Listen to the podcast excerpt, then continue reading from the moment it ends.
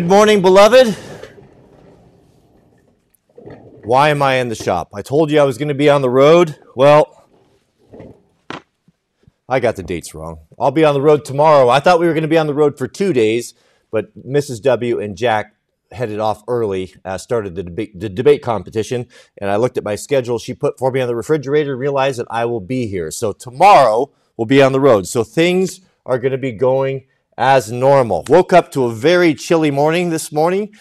The sweet loaf and I, I think it was about 21 degrees and no snow on the horizon. I do not know what's going on. If, if we got one snowfall this year, that's all that's going to happen. It is somewhat uh, depressing. We are 25 members away. I checked it this morning, 25 members away from our next custom emoji. So I invite you to be a member if you'd like to support the live stream get access to the unique content. We put something up pretty fun for the members last night, a full walk around of my of mini iteration Mark 18, which I think is pretty well settled in. So if you like to become a member, you can start enjoying that. One thing that keeps coming up is a question that keeps coming up a lot that I wanted to kind of address um, of people that obviously there's a lot of folks that are getting very frustrated with uh, the current state of things and are wondering when is someone going to stand up uh, for what's right? When is someone? When are Americans going to start pushing back uh, against um, all of the? Mama, it's not Friday. All of the uh, terrible things uh, that are going on. Well, as I'm so fond of saying, we don't advocate violence here, and that's not my role. That's not our role here. Uh, we are uh, Christian soldiers here. We are fighting against principalities. We are not fighting against people. But I can kind of maybe give you some insight from if we want to look at history, what happens and what needs to happen for something like that to take place. Really, in a situation like this, there's, there's three types of people in the country. There are those that are very much anti uh, establishment, anti government, that uh, want everything changed yesterday uh, and are willing to go to any length for that to happen. The second group is going to be those that are pro government uh, that are going to support everything that the government stands for and, and go that direction. Now, I'm not taking sides here. I'm just laying it out uh, typically how it is and, and what would what what is, what has taken place in history in the past. And then the biggest group, the largest group, will be the masses. And the masses don't understand what's going on, nor do they care. Uh, they are busy occupying their lives and they have no idea what's going on. You may think that you are that most people are on your side. If you inhabit particular spaces online, you, you, you can get into the bubble where you're getting responses and feedback, and you can get the false impression that everyone is on your side, that there's just two, that there's th- them and then there's us. That is not the case. You are in a pretty small minority, and unfortunately, the type that are pro government, they're the ones that are in control right now. And, and they are in greater numbers and have a lot more uh, power than you. So, what can you do? What, what do have people done in the past? Well, really, what it comes down to is you need to, a, a charismatic leader uh, needs to arise. A charismatic leader that can inspire people uh, to do what needs to be done. Mama, you're, you're pressing me. You're pressing me. I'll put you over here. Now, that charismatic leader would not be able to lead from the front, would have to lead in the back because someone that has that charisma uh, to inspire people uh, to move in a particular direction is very, very valuable. It's one in one in a million, or maybe more than that, and it needs to pr- be protected. And the charismatic leader needs to support people in a way or encourage people uh, to do what needs to be done. Now, you have one chance at this. Uh, if if the if it's not done properly, and I think the folks that are going to be initially, you know, starting any sort of a revolution in the past like that, would have to understand that they most likely are not going to survive it, that they will probably be put down. But the charismatic leader would promise them that what they're doing is for the greater good and that there would be support um, after, or what they were to do, what they, the sacrifice that they were to make uh, would inspire um, other people after them. If the movement is destroyed, if the movement is put down and that, that one opportunity is squandered, um, then the case is pretty much hopeless.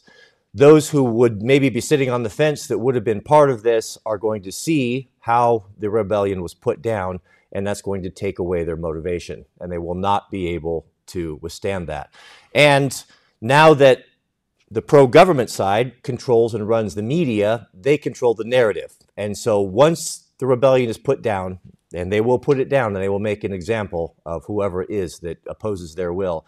Since they control the media, the narrative will be out to the unconvinced or the unknowing masses that this was an attack on democracy and everything is lost. So if you're wondering what it takes in situations in, in, in the past, uh, that's basically it. You get one chance at it, and if that's squandered, uh, then um, you probably won't get a second chance, and then everything will just be picked apart and disbanded, and um, then we march into tyranny.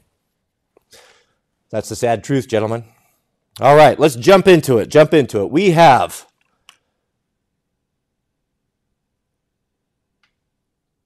a super chat. Sorry.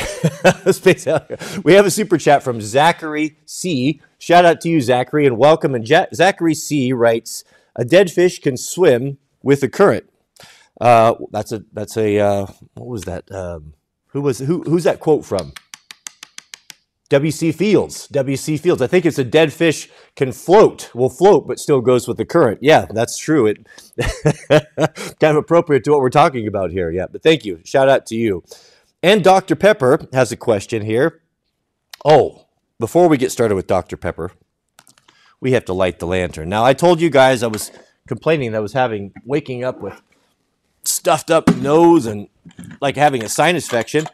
I think it was Dr. Pepper that pointed out the fact that, well, you're probably poisoning yourself with that filthy gas lantern that you're sitting there breathing for two and a half hours a day, all of the fumes coming off of it from that fuel. And I thought, you know what? I think he, I think he might be onto something because the symptoms did seem to start about the same time as the lighting of the lantern. So we will continue to light the lantern, but we'll put it back over there uh, and come up with a cleaner fuel supply. I think in the future. All right, let's get this over with. I it is our custom. It is our custom. Some folks were asking about the fasting. If there had been anyone that would, had started early, and of course, you are welcome to do that. If you are just joining us, we decided corporately yesterday uh, that we are going to do, Proho is going to do a 30 day fast, not 30 days in a row, but next Wednesday. Next Wednesday. And a lot of us are going to be doing 24 hours. Some of you are going to be doing 12 hours. You do what you can. If you can only miss one meal, then miss one meal. That's fine. There's nothing wrong with that. But if you can do the 24, if your doctor will sign off on that, then you can join us. Uh, and we're going to do that every Wednesday for a month. So that will be four Wednesdays that we're going to be doing that. Now, there are benefits to, to the health.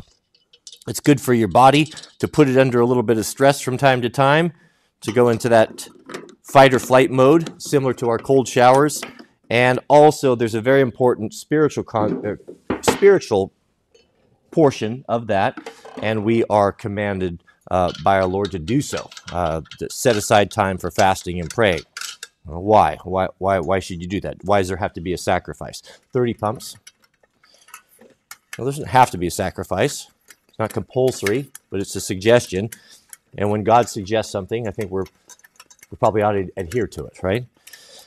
What I've noticed personally is it helps you to focus on what it is that, that you're praying for. And, and what we're going for, you know, what we're, we're, we're asking our Father for is insights. Insights uh, to the Scriptures, uh, to open the Scriptures to us, and to help us um, navigate the difficult, the difficult world that we're all coming into. We pretty well got this lighting of the lantern thing down here. We're not having too many problems.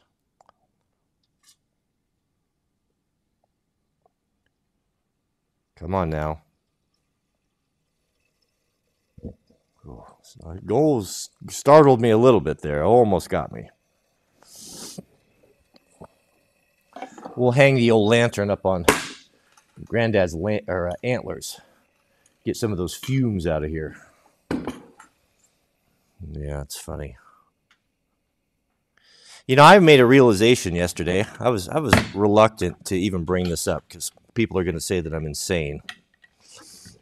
and I looked into it a little bit and found out that I'm not the only one experiencing a very interesting phenomenon that I had mistaken for something that I think it was not.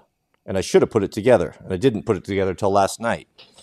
All right, we're gonna we're gonna be burning here, and that is I've been talking about my increased my heightened sense of smell, right? Okay. Well, I found out I'm not the only one it's experiencing this. And it's not, I think, I'm, I'm beginning to believe it's not what I thought it was.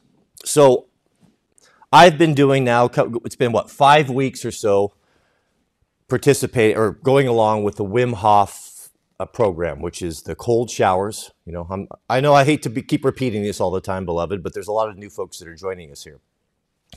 Three minute cold shower in the morning, and the Wim Hof breathing process or method, which has been remarkable uh, in effect in giving me more clarity of thought, heightened my senses, uh, my energy level, ability to concentrate is off the hook, right? I noticed that I could really smell and taste food better after a couple of weeks. Um, I've been enjoying food that I have not enjoyed for a long time, like having something exciting for the first time again. But with that's also increased my sense of smell. It's it's become very significant. Now I've always been very sensitive um, w- with my senses. You know, some people ha- have a, are more sensitive than others. You know, we call them canaries in the coal mine. That if there can be if there's something in the environment that is toxic or affecting pe- people in a negative way, there's always a small select group of people that can that are aware of that that are more affected than others. If you're wondering where the term canary in a coal mine came from, this was a process that was used by miners uh, way back in the day. There are um, toxic gases that are released in deep mines, hard rock mining. There is uh, the problem with getting proper ventilation, and as we know, you know, people like a people some people that will will park a car, or uh, there's been families that have passed away from having a generator that's running in the garage, even with the door open, because the intake is in the garage and it floods the house with carbon monoxide, which just lulls you to sleep. You don't even know what's taking place. It just it just deprives your oxygen, and it's very very dangerous. So miners would be down in there, and they would just fall asleep and die. You know, there was no early warning process. So, what some brilliant miner came up with was uh, to take a canary down there. A canary is very sensitive, very delicate, and would immediately be affected when oxygen levels dropped.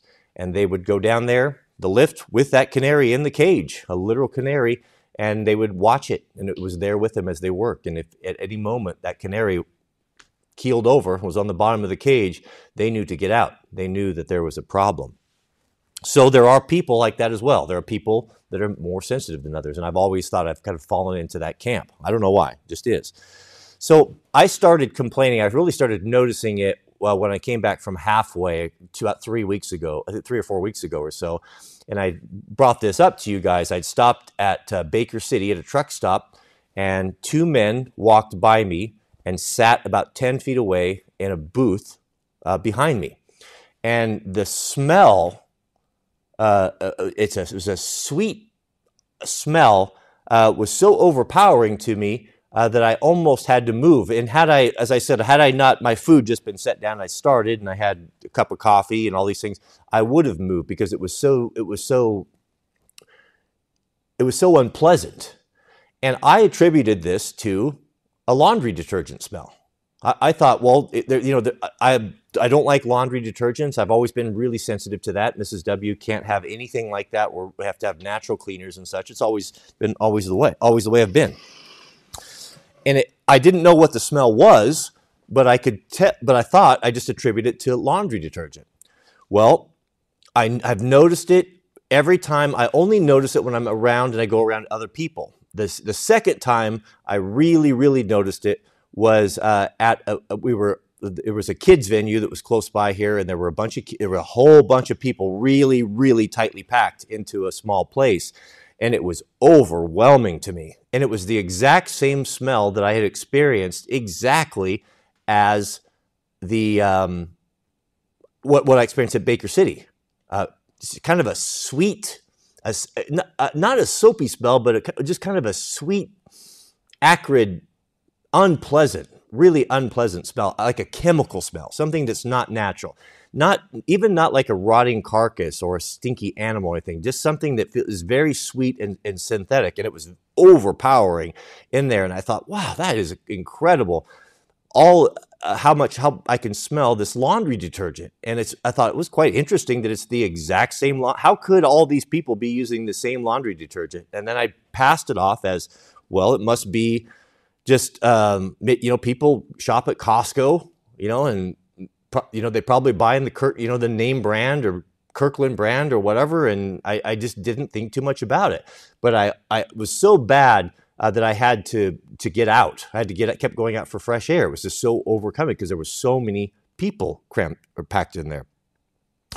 Well, I get I get it from, uh, also from time to time. You know, I, when I'm around people, I smell it again. And then it happened again the other night when we were at another venue where there was a bunch of people in bleachers. And as soon as I went in the room and sat down, it's that same thing again. And there were probably 150 people in this venue, uh, and the same thing exactly that sweet chemically acrid smell. And I've, I couldn't believe it. I'm like, how could I get the same soap detergent? Because what else could it be? It's not body odor. It's not, um, doesn't smell like deodorant. It doesn't smell like perfume, but it's exactly the same every time I smell it. And it's, it's just, it's, it's horrible. Just horrible. Uh, just overpowering. I think I know what it is. I think it's vaccinated people. I know that sounds crazy, but I got this was I got I, someone else had mentioned this and we got to talking about it and I looked into it last night and I'm not the only one that's experiencing this. it's like you know that just when I just the concept of that was very interesting. And my question to you is is have you experienced this? Have you or do you know anyone that has is able to smell this on people? That this is something that is that I, I, I have no idea. I have no idea. I do not believe it's soap. I do not believe it's natural. I do believe it is definitely a chemical smell, um, and that's what I believe it is. I, am convinced that that's what it is, um, and I'm very curious if anyone else. Yeah, I know it sounds crazy, uh, but I don't think I, I think you're wrong, Mitch. I think you're wrong. Just because you don't have that sensitivity and that you're not experiencing it. I mean, I tell you, I'm not making this up. This is something that is, it, it, it, if I go in a crowd of people, it is absolutely overpowering and it's consistent across the board. Boy, you thought the, if they thought the grounding was crazy, wait till they get a hold of this. I don't know. I could be wrong, but it does, it does make sense. It does make sense to me. Man, that, that's, if that's the case, It's to make you make you sec- second guess who your you're to make you kind of second guess who your house guests are, isn't it? We have a super chat from Mr. Dr. Pepper. Shout out to you, Dr. Pepper, who says thoughts on the role of thoughts on the role of a father in a son's life. As a man that had no such figure growing up or mother, I worry about whether or not I'm the best man and father I can be in the world uh, of boys raised by troubled women. That's a very insightful and good question. Now, I had, I had, I, I'll just tell you what my personal experience is. I had never really considered this right here, but I just tell you what I liked and what I didn't like with my father's parenting style, um, in contrast with my granddad's parenting style. My granddad wasn't my father, obviously, but when I was growing up from the time of like five you know, up until probably around 13, 14 or so, I spent the majority of my time with my grandfather because my mom wanted me to go, go to school, to a different school that then was in our district. So I ended up staying at our grandparents' house. And so I, I spent a lot more time around my grandfather and I had a lot more, I, I just enjoyed being around him more. We, we, were more, we were more similar. And uh, the, the two parenting styles were very, very different. The thing that, I'll start with the negative what I would not do, and the negative things was, um, dad, when, when, you're as a father, that you uh, are critical. Uh, critical is very, very bad. And I know you have to fight that temptation. You can be working with your 13 year old son, and let's say you're going to be building, um, you know, whatever. You're going to be building a little a shed outside, 12 by 12 shed, right? You're going to do framing and all, all that stuff. The you've got to let them fail, and you got to be patient with them. Um, I despised working with my dad because he wasn't patient. He would get frustrated with me because I didn't know how to read a tape measure, but he'd never really shown me how to read a tape measure. He just assumed that I should know how to, and then he would I would cut them wrong or I would take too long, and it's confusing. You know, we don't have the metric system. You know, the, the numbers broken down by tens. You know, they're by sixteenths, and it's confusing if you don't know how to do it. And I just uh, that I remember that, and I just I could not stand working with my dad because he because his lack of patience. That was a problem. Contrasted with my grandfather, where he never ever lost his patience and he didn't care about any of that. You know, he used to say his motto was "Don't sweat the small stuff." And he was kind and he was patient. And if a mistake was made, um, it was never an issue. Uh, ne- never got upset about it, and everything working with him was a joy.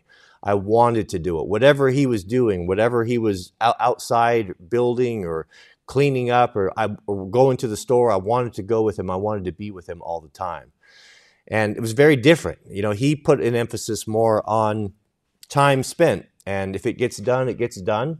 Uh, if it doesn't, it just doesn't not really matters too much. You know, don't don't sweat the small stuff. He was a simple man. Um, he didn't have ambitions to have anything more than what God had given him. He was content with a small house, and he was content being a mechanic, and he enjoyed life. He was calm, uh, relaxed, and and cool. And it was very, very wonderful to be around him as a child because I felt safe and I, I learned a lot of things and I just wanted to be just like him. He didn't have to tell me um, or, or, not to do something or scold me about anything. I just mimicked his character because his, his character and his spirit was so beautiful. Whereas my dad was not that way. You know, he was, and I, I'm not casting shade.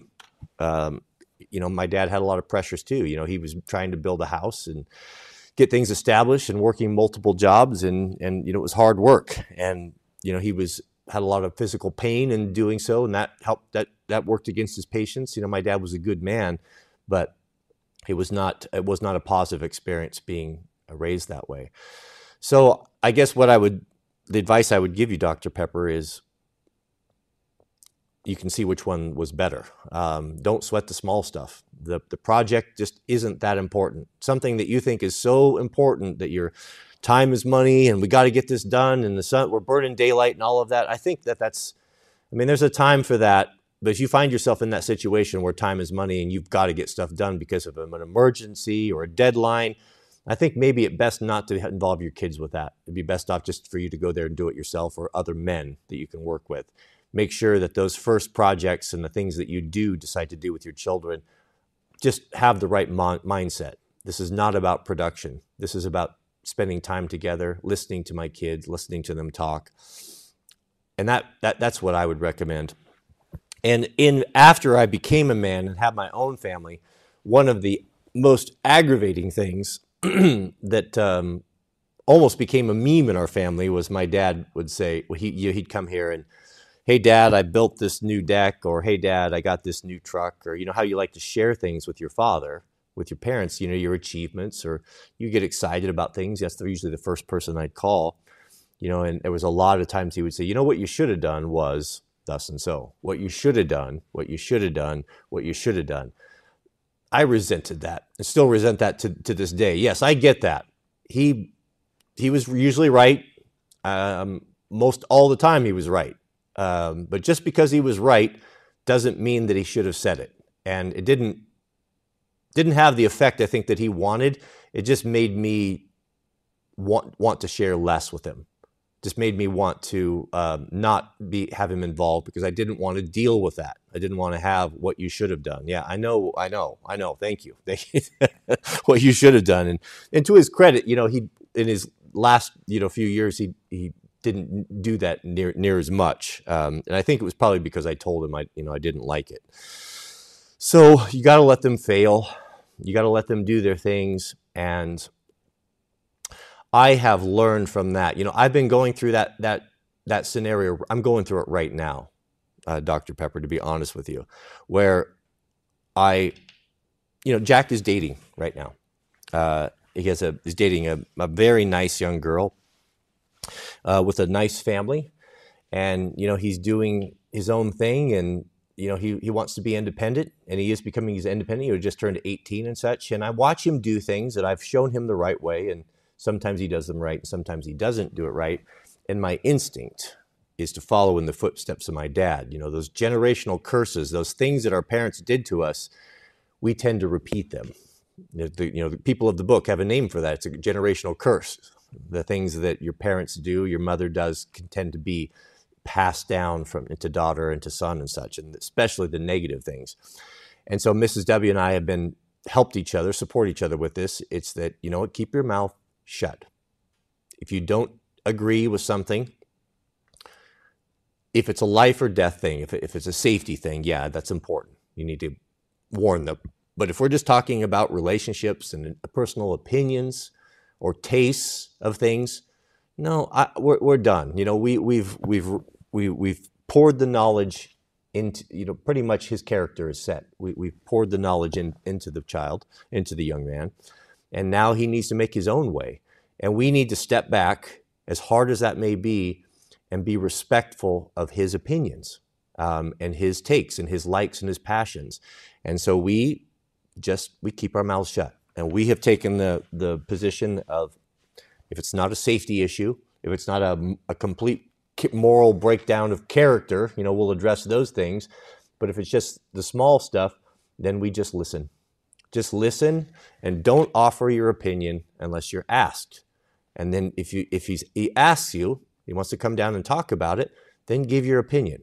But be think about it, say it once, give it clear, a clear, concise um, opinion um, that's not judgmental, seeing both sides. You know, Mrs. W and I play good cop, bad cop. You know, she's very much the devil's advocate. You know, she's always looks at the good side of everything, looks at both sides because of her training. You know, she's trained in her vocation to look at both sides. Where I am, only look at one side, my side, right? so, so she's very good. She's a good help with me. So it's important for us to be united on that and just to listen. Listen to your kids and let them talk. And when they want advice, they'll ask you, and then they'll be willing to listen. Um, but don't offer unsolicited advice, especially when they get older. Um, it's just counterproductive. They'll, they'll, probably just rebel against you. That's a good question. Whoa, the old, the old wood stove's getting hot. A lot of folks have been asking what wood stove this is. This is a made by, by Hearthstone. It's the Green Mountain 80. This is the one of the biggest wood stoves I could find, and I think it's the biggest one that they make, uh, big enough to heat a 5,000 square foot house or shop. So that's the Green Mountain 80. Apart from not having a side load, uh, it's been a really good stove. We have a super chat from Back Creek Homestead and one year member. Welcome, Back Creek. He says, Thank you for the content. Here's a coffee for you. Mrs. W, the, the, it was, it was, um, it was uh, last Friday. Speaking of coffee, you have to adore. You have to adore the the. Um, how do I put it? Uh, the the conservative, common sense um, nature of a Midwestern woman. Midwestern women are not extravagant. Midwestern women are all about um, repairing something with a tear in it or making do. Uh, and she's never been about going and she hates spending money. She won't spend money on herself. I force her, I make her go buy new dresses. Uh, she wouldn't do it. She would just put a patch on something. She would just get by. It would be good enough. You know, just that good, practical Midwest women. That's why I tell you, beloved, the Midwest women make the best girlfriends and wives, without a doubt. Stay away from those crazy women on the coasts. They'll, they'll do nothing but give you trouble. So we were, uh, it was, it was last Friday and we were, uh, had just woken up and we're just kind of talking. And, and she said, I have a, I have a crazy idea.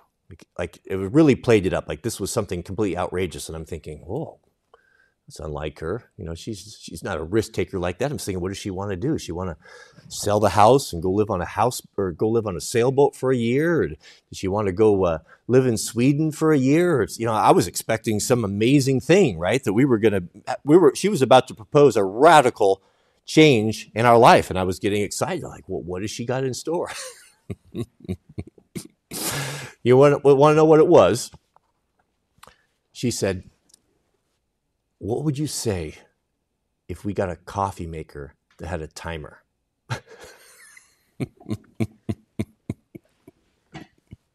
I looked at her. I said, "A coffee maker with a timer? That what do you what do you mean?" It's like, well, what if we got a coffee maker with a timer? We did the coffee at night, and it was on a timer, and we would wake up at a certain time, and we'd have the coffee already made for us. Why is this funny, right? You're like, well, yeah, this is what we do, right? This is what normal people do. Well, we don't do that and haven't done that.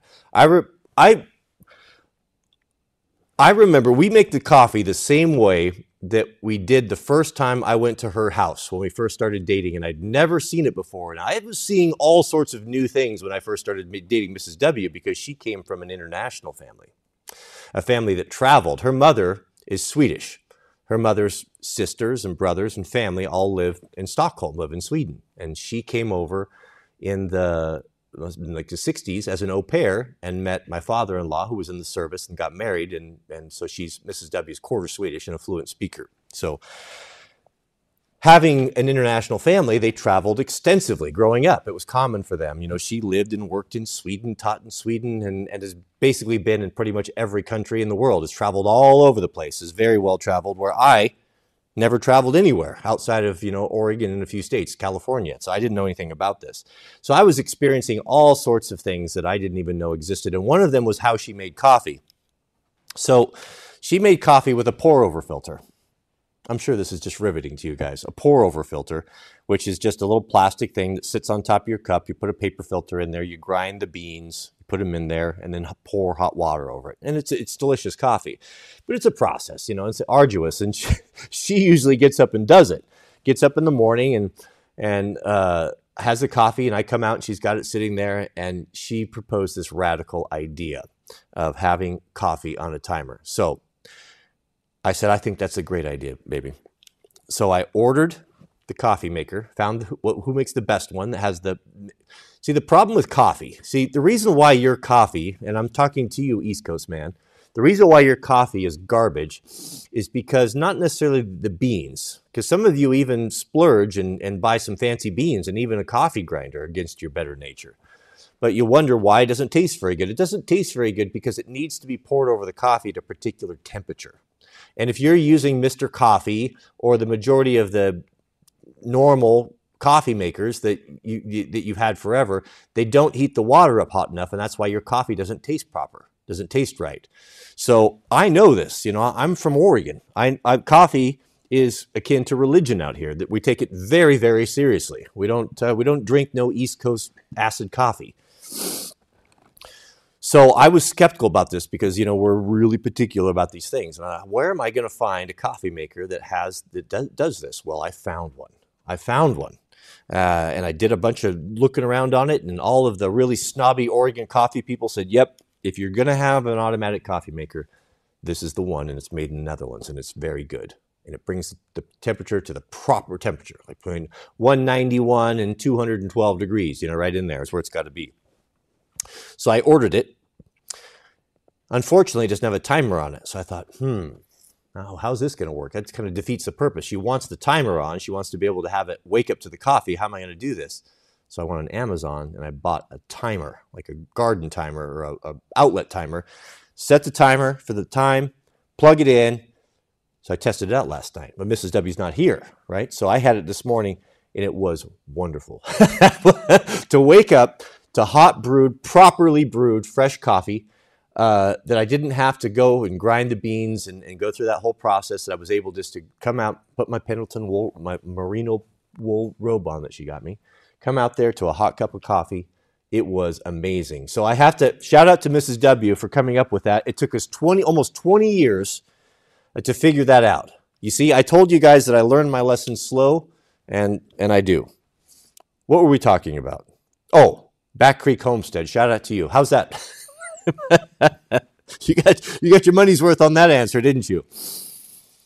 But if you're looking for a good coffee maker, the Dutch, yeah, the Dutch do know how to do coffee, but Dutch Brothers does not. D- Dutch Brothers coffee is acrid, putrid swill. Bilge, bilge water. We have a super chat from Trent Gonzalez. Shout out to you, Trent. And Trent writes, writes I thought and prayed about this, and I feel like I could it could be that I feel like I could be that charismatic leader. I feel like God has put that on my heart to create a movement. Well, could be. Who am I to say?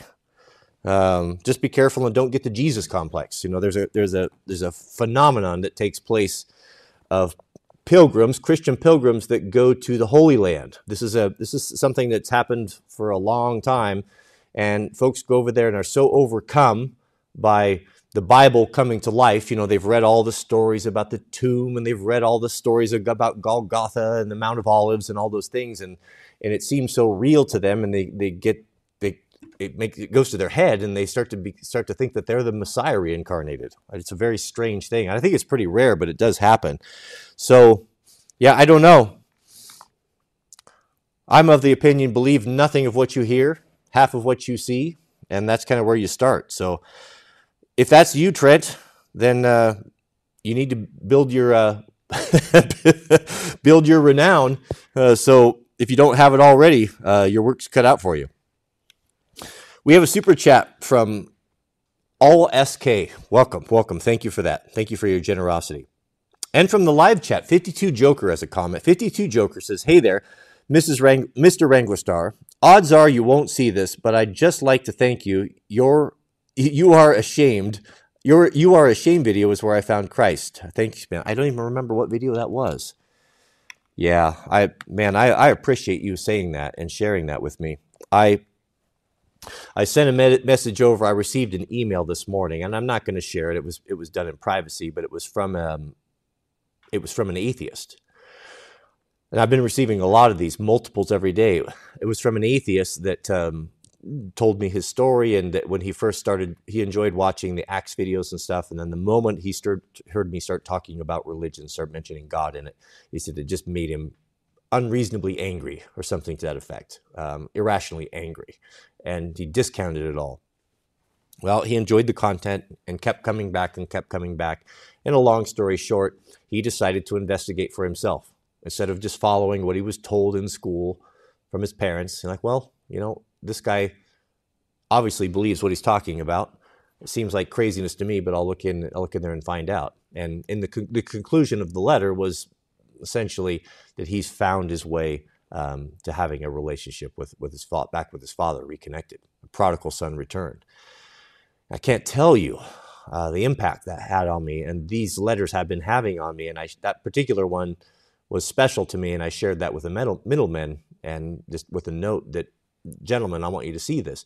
This is what we're doing here is a, is is having an effect on people. This this is a this is a good thing that we're doing here. Just to encourage everyone, when you get tired and you don't want to do your live stream or you guys don't want to come and give their time to moderate, you know, I I get that. It's especially as it goes on, you know, it can can become a grind. But this is an important work that we're doing. We're not doing this to lift me up. We're not doing this to build my renown we're doing this um, because God's told us to do it, and He's provided a lot of folks. There's a lot of folks he, he, here, a lot of you guys here that are also responding to this. So I appreciate that. That is encouraging to me, and it offsets a lot of the negativity that I have to, the arrows that I have to to endure. We have a new member, David G. Welcome, David. Glad to see you here. Well, it puts us about 24 members, about 24 members, new members, and we'll unlock the newest emoji. So I would start getting some ideas circulating on what you guys would like to see. The member emojis, you can see them down there, are Loctite and Wim Hof and the Benchmate. All those things are, are chosen by you guys. So start thinking about that, what you'd like to see. Thank you, David. Welcome. Mr. Ted Smith, and one year member. Welcome, Ted. That was very generous of you. Ted says tips on excavation. Now, here's something I can talk to in length. Um, I have to dig a 300 foot trench to run electric to our new shop. Never really have run a mini excavator before, but I'm familiar with heavy equipment. You won't have any problem whatsoever. Um, so, electric, electrical is the best place to start if you're not, if you're just learning, because it doesn't have to be perfectly flat and it doesn't have to have a, a grade you know, or, or, it doesn't have to have full grade like a sewer pipe. You can cause yourself a lot of expense and trouble if you put a new operator that's digging uh, a sewer lateral or a sewer main line because they have to be in a particular grade eighth inch per inch, quarter inch per inch, you know, whatever that may be. And if you are up and down, up and down, you have to fill with gravel and it, it can be very expensive. But an electrical conduit, no big deal. Out here, they have to be three foot deep. So if you're working by yourself, um, if you have someone to help you, I would highly recommend it'll save you a lot of aggravation and you get better work to rent or buy a laser. Now, they used to be big money. You know, it was a huge investment when I was starting. I remember the first one I bought, and it was blood money to get the thing, and I had to have it because I, cause I was doing a lot of stuff on grade. But a laser, they're inexpensive now. You don't you don't have to get. You can just go get Proho version. You know, just get something. Even Ryobi would make one in a pinch. Maybe Harbor Freight's got one. I don't know. Just look around. It, it casts a beam, a 360 degree beam that is picked up with a receiver and that receiver will beep. You know, high beeps, beep, beep, beep, beep. If you're high, low beeps, beep, beep, beep. If you're low, and then a tone, a solid tone when you're on grade. Mama, it's not Friday. You come, you come over. You no, you won't be coming over tomorrow because you won't be with us. So 300 feet is worth probably buying one. Um, if you're working by yourself, uh, and you don't have anyone to help you, then I wouldn't mess with a laser. What what I what I typically do is is is you you take take your bucket, dig your start digging your trench. Right, you'll you'll figure it out. It's going to be very very clunky at first, but within an hour you'll have it, and within a half a day you won't even be thinking about it. It'll just be automatic. When you're digging your trench, separate your sod. Don't mix your sod in with your dirt because you're going to have to backfill it, right? If you can take a little time and scrape the sod off and put it on the right side, flop it over there and kind of save it, and then dig your dirt and then put that over on the left. Don't let the dirt, don't put the dirt right next to the to the edge of the trench because it'll slough in there and slough in there and you'll need to walk back and forth across there when you're doing your conduits. And when you walk across there, then you'll knock rocks in there and you'll knock dirt in there and give yourselves all sort of problems. So leave yourself about a 12, 16 inches, a little walkway right there where you can lay the pipe. So cast your dirt off to the side there and your sod off to the, this side, right? Mixing your sod back in with your dirt just makes a mess. It, it, it um, decomposes and uh, you'll never get all the dirt back in the hole and you have a big mound there. It's better off just to keep the sod separate haul it off, go put it in a pile somewhere, let it deteriorate over the years, but just don't mix it back in with your trench and deal with it if you have that. Once you get the depth, you know, and for us, it's three feet for conduits. Once you get the depth, have a, some marker paint, upside down paint, we call it. Upside down paint is spray paint can that, that works upside down. It's what excavators and surveyors use for marking on the ground. What I would do is I would do yourself a favor if you want to dig a nice straight line. So you're 300 feet, Put a stake, put a stake, run a string line, pull them tight, put the string line right on the ground, and then walk along with that string line with that upside down paint and paint a line like dashes, just like you'd have a divider yellow lines in a, in a road. That's going to help you with your sets. When you're moving your excavator, you'll be able to look back and you'll be able to keep your, tracks right between that. And you'll look like you know what you're doing. You'll have a nice straight run uh, and you won't look like it was done like by an East Coast man. So I would do that and then cast your soil to the side. And then one other little trick that will help you if you're working by yourself without a laser, once you get your depth, you can do your first set and you get it down to three foot or whatever it is, sit your bucket down, flat, consistent, with the boom down, so it's straight up and down like this, and then go on the side. And if it's a rental, don't do this, but you can just put a piece of tape or you can even just paint, just paint a little mark right on it so you can check from the cab.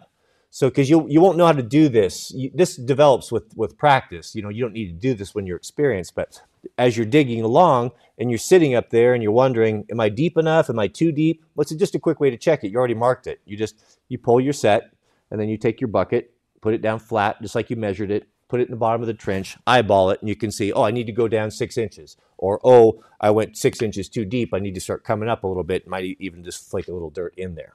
But you can do it. It's not a problem. We have a super chat from Lamar P. Welcome, Lamar. It's very generous of you. Lamar P says, Your grandfather sounds like a great man. Uh, love the Oklahoma stories. Yeah, he was a great man. Did I ever tell you guys about um, Granddad in the diamond mine? it's worth telling. I'll, I'll, tell you a different one. So, Granddad uh, was raised on a self sufficient homestead in Oklahoma that our family acquired from the Oklahoma land rush. And he lived there with his whole family. He had uh, two brothers and a sister, and uh, they worked the fields. They, they farmed. They farmed for a living. Well, Granddad had two two side jobs on top of that. Not only did, did he do all the day to day work on the farm and the homestead, and they had animals and everything, pretty much self sufficient, but he uh, ran a trap line. He ran a trap line for uh, skunk. I don't. I remember skunk. I don't remember what uh, what type of animals he, he trapped, but for pelts. Uh, so he did that, and he also delivered mail in a Harley Davidson with a side card on it. This would have been like probably 1930 sometimes in the mid 30s. He had a Harley Davidson with a sidecard on it. He didn't deliver mail to mailboxes. He delivered the, the bulk mail in the bags to, to the next town uh, from a depot of some sort. And so he would do that in the morning. And it was, I think he said it was 60 miles, almost an hour that he delivered. He'd pick it up with a Harley Davidson year round, winter, summer, and he would deliver this. We almost got killed. I wouldn't be here talking to you today if it wasn't any different but he was uh, he said he came up over a rise on that Harley Davidson and there was a horse standing in the middle of the road sleeping apparently getting heat off of the road. And it was foggy and he didn't see it and he hit this horse at he said probably 60 70 miles an hour with that Harley Davidson. Crashed went off into the brush knocked himself out. Came to he didn't really know how long later uh, came to and miraculously got the bike started and rode it the rest of the way with the mail and everything. And I think it killed the horse. Uh, and got to the mail station and collapsed uh, and passed out and, and was in pretty bad shape for all, all that. But I never forget that, he, telling me about hitting a horse and how lucky he was to survive that. Well, another thing is kind of interesting, I'll, I'll share with you. So, my family had, I think if, if memory serves, we had the first Ford dealership in Oklahoma. And it wasn't, don't think of like a big fancy dealership like we have today. How it was done back in the day, what he told me was if you wanted to have a dealership, um, you would get in touch with Ford and they would decide you'd have one or not. And then when you were ready to get your cars, you had to go get them. You had to go get them at the factory in Detroit and bring them back to wherever your dealership was and mark them up and sell them. That's the way it was done. So Granddad said that they would go in one day uh, or one once a year. They would uh, take a train and his brothers, anyone they could get to go. You know, and I don't think they bought a ton of them. I think maybe you know five or six cars, Model Ts uh, is probably what they were buying at that at that time. Maybe mo- yeah, it must have been Model Ts, maybe Model A's because 1934 would have been Model A Ford.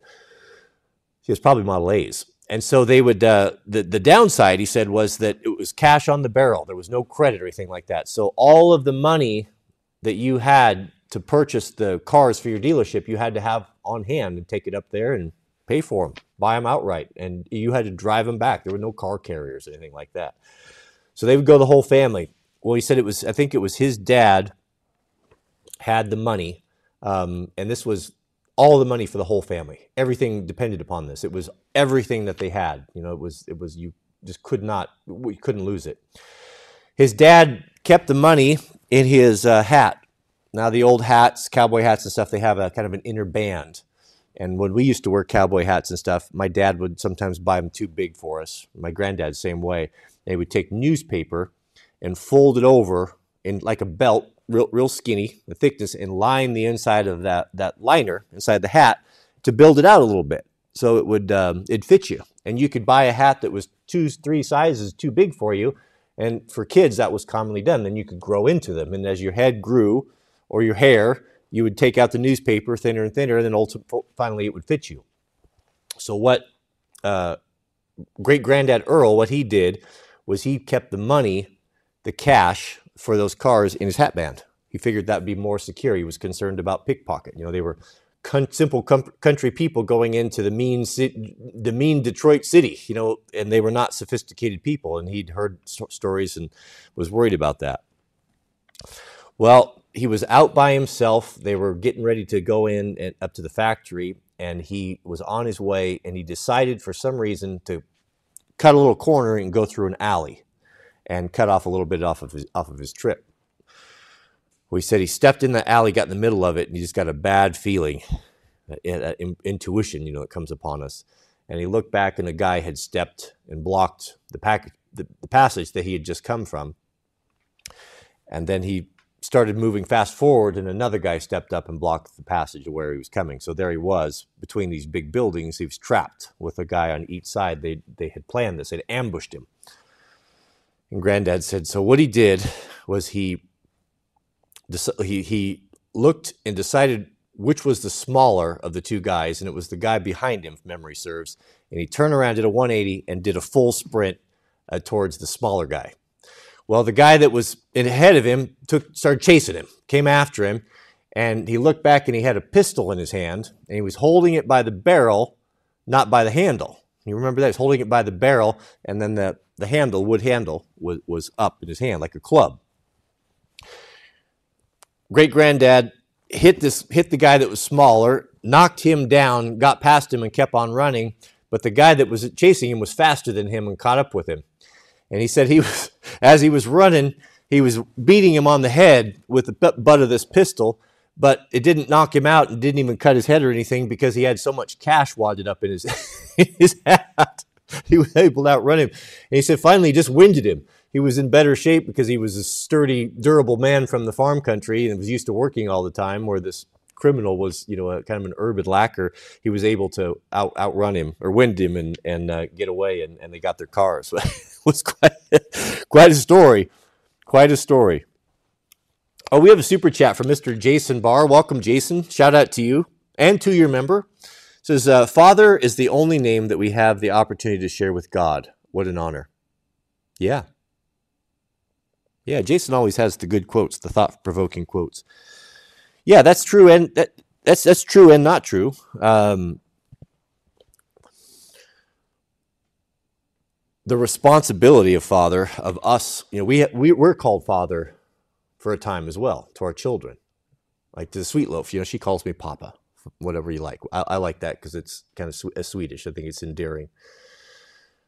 And something that we need to remember if you are thinking about having kids or have little kids coming up is that you have the responsibility as the father when they're little you, you are standing you're a placeholder for god and how it's a very important role how they see you from the time that they're tiny through three four you know until they become five until they start to becoming aware how they see you is often going to be how they project their heavenly father christ if you were angry, absent, uh, non caring, uh, temperamental, those attributes oftentimes many will apply and it can have a, a, real negative effect on them. They have a hard time getting over that.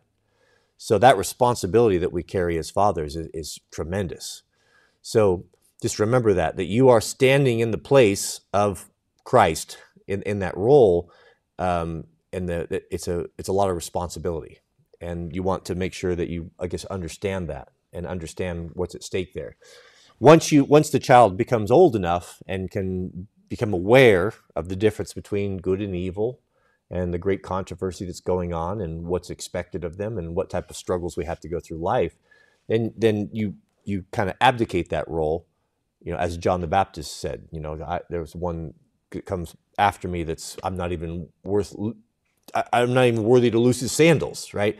And then we're still father of the child, but but we're there to point them, redirect. They look at us and we re- redirect them to to the real father, you know, because they're they're kids are people too, as Mrs. W is so fond of saying, and and they're also made in the image of God, and they also will sit and judge angels one day.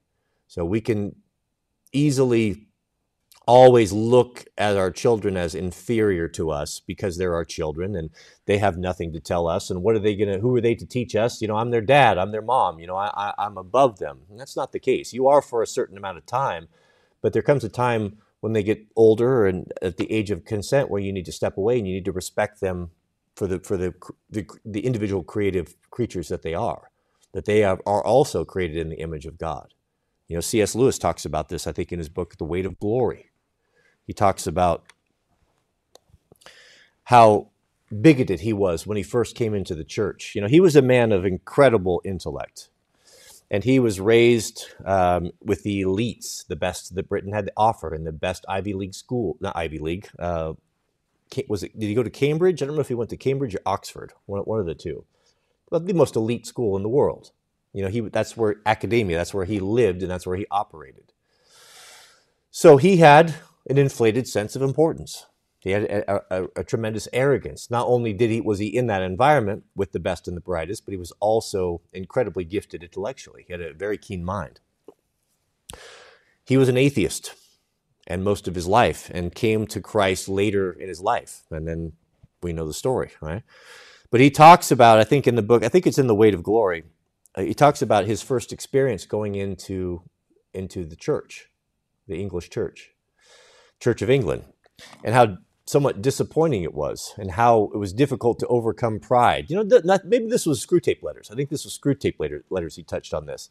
And how here he is, he's coming out of this, this high and lofty position, this incredible man of intellect and he uh, sits down in this pew and he's now he's surrounded by normal people. And he has this you know he talks about having this idea in his mind from reading the bible that when he converts there's going to be togas and sandals and all these great you know you, you get this envision in your mind you know what it was like when jesus was walking around. And you unrealistically have these crazy expectations. And then when you show up into the church you start to realize goodness, there's a lot of broken and damaged people here. You know, these are people that I wouldn't have even thought twice about being around. I certainly wouldn't have them over to my house. And, and he, he talks about how difficult it was to fight that arrogance that um, he's, he says so funny. He's like, I'm sitting there and, and the, a little, uh, the, the local green grocer, grocer comes waddling down the aisle with a rather oily look on his face, handing, handing me a liturgy in very small print and and then the guy sitting next to him has got squeaky boots that's annoying him as he's trying to hear the sermon, and, and how difficult it was,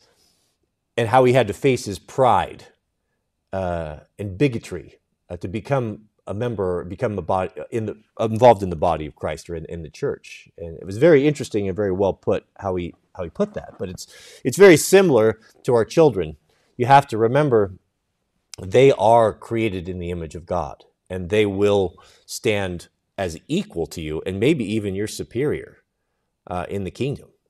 You know, so we just need to remember that kids are people too, and you've got to you've got to raise them. And sometimes you have to have a heavy hand. You know, sometimes you have to tell them no and, and correct them and such, or, or or they'll turn out bad. But once they reach that age, like where Jack's at, you know, he you have to realize that he's his own person now. You know, and he's he's important. He's he's an own his own individual, uh, and in, in the eyes of God, and he's not my inferior uh, whatsoever.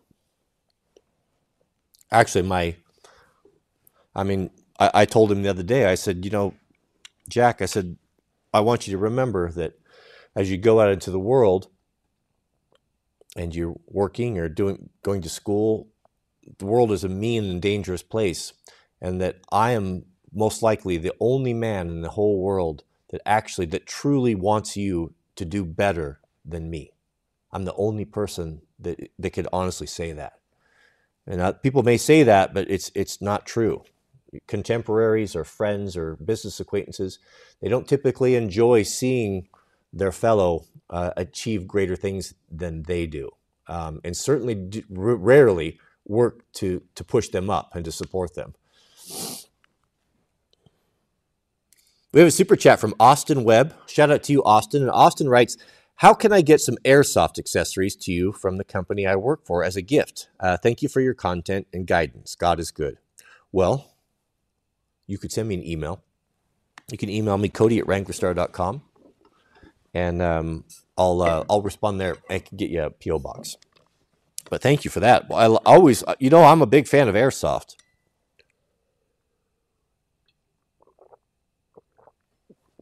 I was editing a clip yesterday, saw myself stuck, sucking on the straw looking like a fool, and I vowed not to do that anymore. I'll take the lid off, at least when the camera's running. But thank you, thank you, Austin. Appreciate that. Look forward to have what you have to send as well. We have a super chat from Joker Dog 167. Good to see you back, Joker. Joker writes, I got accepted into the aerospace engineer program and the nuclear physics program. Which one should I choose? Goodness, Joker Dog, you know I'm out of my depth here. Aerospace engineer program or nuclear physics? Man, I can't advise you. You're at an education level and expertise that's far exceeds anything that I've even imagined. Do the one you want do the one you want, do the one that you could see doing in 20 years, the one that you think is going to be the most interesting, the one that's going to be the most innovative. It's you can get burnt out on stuff if, if nothing changes very much. So if you're in an industry that's going to be the same, like getting into rail, you know, rail is going to be basically the same in 20 years as it is now. If you're fine with that and you don't like change and you are happy having the same thing, eating the same thing over and over again, uh, then do that. But I would probably, if you like to experience new things, uh, you like to be on the cutting edge of technology, uh, to be part of innovation, then I'd probably choose the one that has the best potential for to advance technologically. I guess would be the the layman's answer for that. Take that for what it's worth. Sounds like you have a bright future ahead of you. So bright you might have to wear shades. Thank you. Thank you for that question. We have a member message from Mitch Hall. Welcome. Shout out to you, Mitch. Mitch says Mitch has been with us for 29 months. Let's not overlook that. Louisiana ladies are very similar. She says, Hi, neighbor from Spokane. Is that right? I don't know much about Southern man or less about Southern woman apart from the beautiful, the delightful dialect or accent. If you say so, yeah, that could be. I don't know if anything trumps a Midwestern woman though. Midwestern woman is is very practical and and she'll always show up with a hot dish. And you'll never go hungry around Midwestern woman either. I'll tell you I, will tell you a funny story about practicality. When I met Mrs. W, she had just got a very uh, lofty job. Uh, she has a very advanced degrees in education and um, was had quite a fancy job at one of the most prestigious offices downtown Portland uh, in the most prestigious building in the most prestigious area. And I wasn't prepared for it. The first time I saw it, when I walked in there and the doors were open, I thought, oh, I had no idea. I had no idea. I think I was probably even wearing greasy clothes with an apron on from my, my straight from my wrecking yard across the river.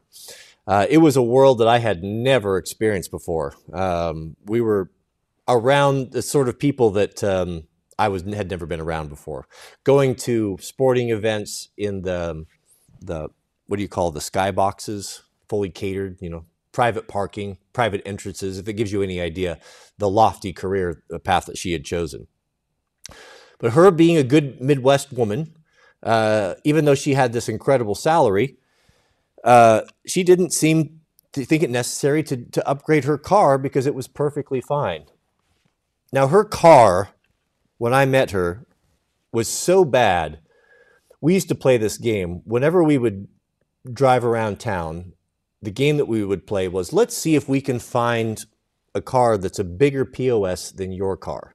And it was difficult to do. You had to actually had to go over to the the bad part of town uh, to actually find something that was worse than what she had. Now, it was um, I'm guessing it was probably about a 1995 or 96 Mazda wagon with no power steering. It had been in the Midwest, so so it was had been red at one time, but it was oxidized completely, almost like a chalky, like a chalky white film on it. You know, and I'm a car guy, right? I've got a junkyard at the time. I got this really sweet um, TJ Rubicon with 35s on it, you know, all rigged up for Moab, you know, and the winch and all that stuff. You know, I'm, I'm, I'm into that sort of thing. And I'm seeing this car, and she's offering to drive sometimes, and I'm like, you gotta be kidding. Uh, you, I'm not gonna be caught dead in that thing. It's terrible. Her shoulders, she looked like she had baseballs on her shoulders. You know, she's athletic anyway because of the the Armstrong steering that silly thing had. You know, in the city where you're parking and turning all the time, it was it was a terrible car. So we were dating. I didn't think too much of it. Like, oh, we'll we'll deal with that in the future. Well, she was driving that to work, going up into the private parking lot, you know, in this big building. And it wasn't very long after she'd been hired that her supervisor came to her and said, "Well, uh, you're going to have to do something about that car. essentially told her that that was uh, not going to be suitable to have that car uh, in in the corporate parking lot. Uh, it was bringing down. Um, it was it, it was um, below the acceptable standard. so she was she was surprised by that, like completely shocked that that that, that was a thing. Someone would would have the audacity to tell her that her car wasn't good enough. And uh, I, I agreed. I said, "Well, I've been telling you. I've been telling you." but that's the practicality of a Midwest woman, right there. She takes she takes um, she takes our old sheets, like sheets that wear out, and then um, turns them into pillowcases and different things. You you just can't go wrong with a Midwest woman. If you've got to go through the apocalypse, you'll be glad you have a Midwest woman. I'll I'll tell you for sure. My granddad always said, "You what you what you want to find in a woman is you want to you want to find a woman that can pull a plow." My grandmother used to just scoff at him every time he said that. It's like, "Are you implying, good sir, that I you picked me because I could pull a plow?" And that's not pulling a plow with a tractor. Hmm, excuse me because we have a super chat from 503 Nick. 503 Nick writes, oh, one month member, let us not forget, is I thought you were crazy. 2014 studies say you could be right. I must be more open minded. 14 days cold shower, five minutes, God bless it. Did you look into this? I thought you were crazy. 2014 study says you could be right. I know I'm right. I can smell it. I, I mean, what else can it be? What else can it be in large groups of people?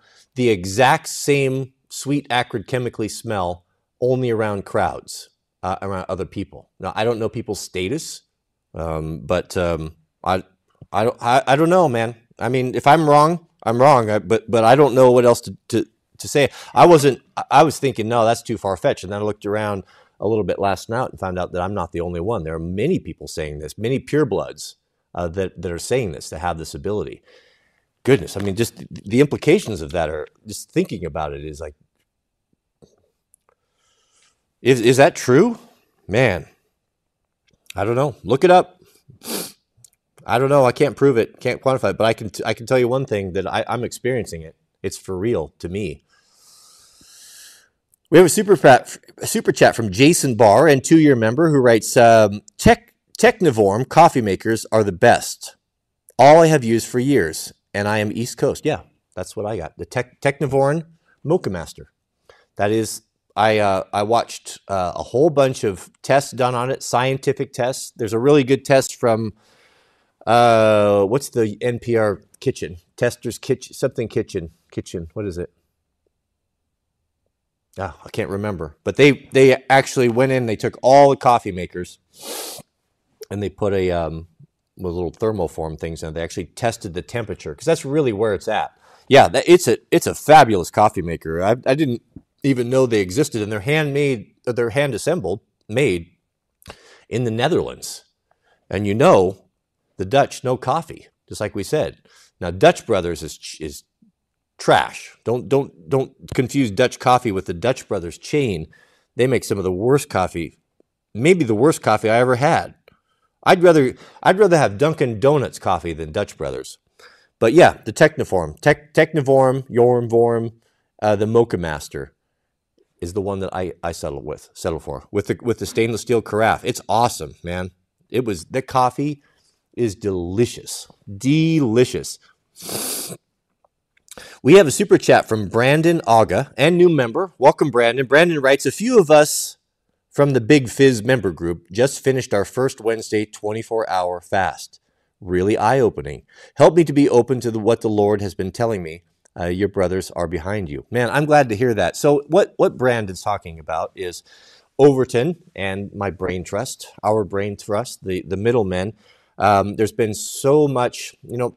I think that there was a little bit of envy uh, that there were some folks that were hoping that they could get in and enjoy the, the group, the signal group that we have with the middlemen. And there, you know, there's just there'd be too much noise if we let everyone in. So Overton and company have been setting up uh, separate groups. Uh, and this is folks are able to go in there and join and, and collaborate. We've really been jo- enjoying getting together. You know, I don't spend a ton of time on there, but it's really fun. I try to jump on there in the evenings, and we get to I get to get some feedback. You know, I ask them, you know, how how did the live stream go, and do you have any advice? And they give me counsel, and and we strategize together. And it's something that we enjoy. We we share pictures of our kids, and we share pictures of our freedom dispensers, and there's always you know something going on there. We've really enjoyed it. So I know Overton's been working. To, he's got multiple groups, and this is what we're talking about. So what you see. So I appreciate that. Man, this is great. This is great. We are building the body of Christ. Now, this is not we're not advocating violence here. I want to be clear on that. Our war is not against um, men or governments or anyone. We are instructed to render unto Caesar the things that are Caesar's and unto God the things that are God. You know, that's someone else's fight. We, our battle is against principalities, against the adversary, uh, to stand for, um, for the Western Church, because the Western Church has fallen down in many aspects, and it's going to be up to the layman to pick up that mantle and to move it forward. And we're not going to be operating out of big fancy buildings. We're not going to be fly, flying private jets. We're not going to be wearing funny costumes and being TV evangelists. We're going to spread the word just like we're doing right here, one person at a time. And these signal groups are, are coming about because of that. Because God is calling his soldiers for the spiritual fight, and you are here because of that and responding. So when we're building, you know, this was something that has developed organically that I didn't expect. I don't think anyone expected was going to happen. And as we move forward and we're working on on the the merchandise and we're working on on the future site and and the apps and all those things behind the scenes, you know, these things we're trying to figure out a way to incorporate this so that we can have a place where we can come together and have basically what the middlemen and I enjoy in the evening times corporately. So that's and and the Signal app is what is what we're using temporarily right now. And maybe we maybe we stay on there. It's really a good app. We've been it's been very useful. Yeah, thank you, thank you, Brandon. I'm glad to hear that. The Big Fizz. That's a that's one of the foundational pillar found foundational pillar member. That's a good name. We have a super chat from Brian Joseph. Shout out to you, Brian. And Brian says, Should I date a girl that I'm compatible with but not attracted to?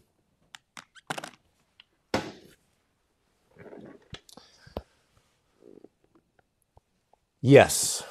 Yes. Yeah. It's hard to break out of the programming of the fairy tale. And the I, I get it you know i've been in love. I, have loved women. I know i know what that's like and that especially when you're younger that initial spark is there's there's nothing like it. Many people spend their whole lives just trying to chase that trying to have that again. And as important as that is and as exciting as that is and there is nothing more exciting uh, it is it's a short thing. It is the it is an explosion. It is a tremendous explosion that starts the whole everything moving forward and then you move into um, more of a partnership and a friendship. And then the love and admiration turns into a different love and admiration that's based more on respect and trust and history that is much deeper and has, has substance. It's hard to see that at first. My dad used to say, you know, be careful in choosing a mate. You can learn to love anyone. You, you use your head. Just because you don't have the feels uh, or your, your feels aren't as strong for this one, but you know she's going to give you trouble, or her family is garbage, pick the one that has the better family. Pick the one that's going to be more compatible. Pick the one that's going to be going to give you less trouble. As a man, the advice that I would give you is it's you're better off even if you can if, if let's say you're an 8 and you've landed a 9 that's good. Or maybe a 10. Maybe you went above your station so for some reason. You were funny or you just had something that that that just it just worked.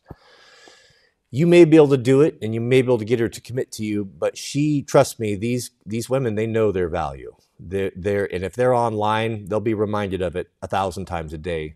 And she will always, you will always have trouble with that woman.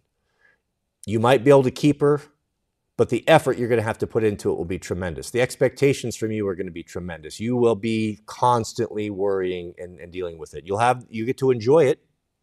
But that will fade when you're at work if you don't know where she's at. You know, so she'll always know. Trust me, they know when they when when they've married someone below them. They know it, just like we know it.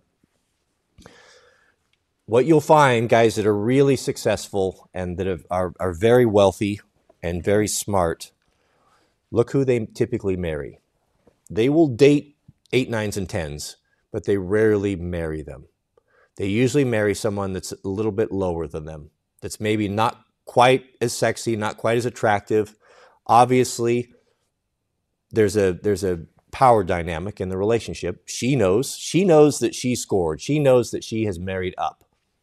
But you know that you you know you could have had what you wanted, but you want to have peace and you want to have someone that's going to admire you and that's going to be there uh, supporting you in, in as many for as long as possible. Going to give you the best chance of success.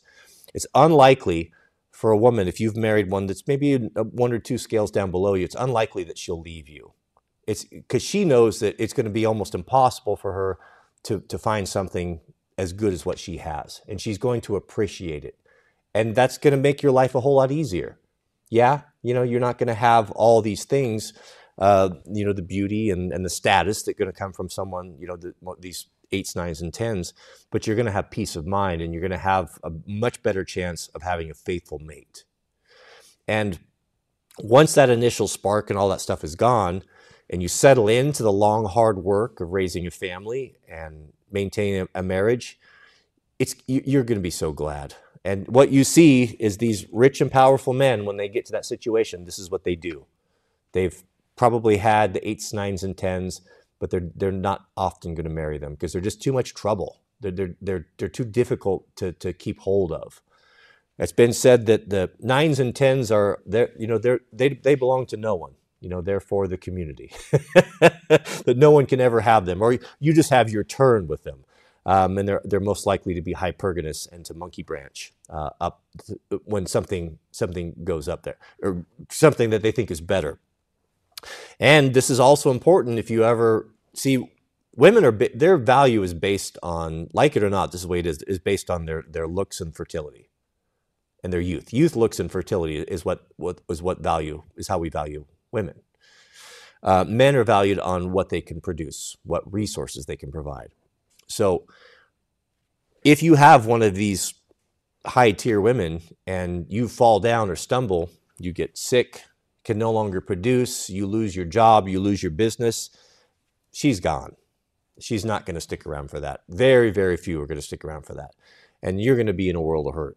If that happens to you at 40 or 50, you'll never be able to recover from the financial hit that you'll take on that. It'll destroy you. And she'll probably take your kids as well. And if you get involved with the family court, you're screwed.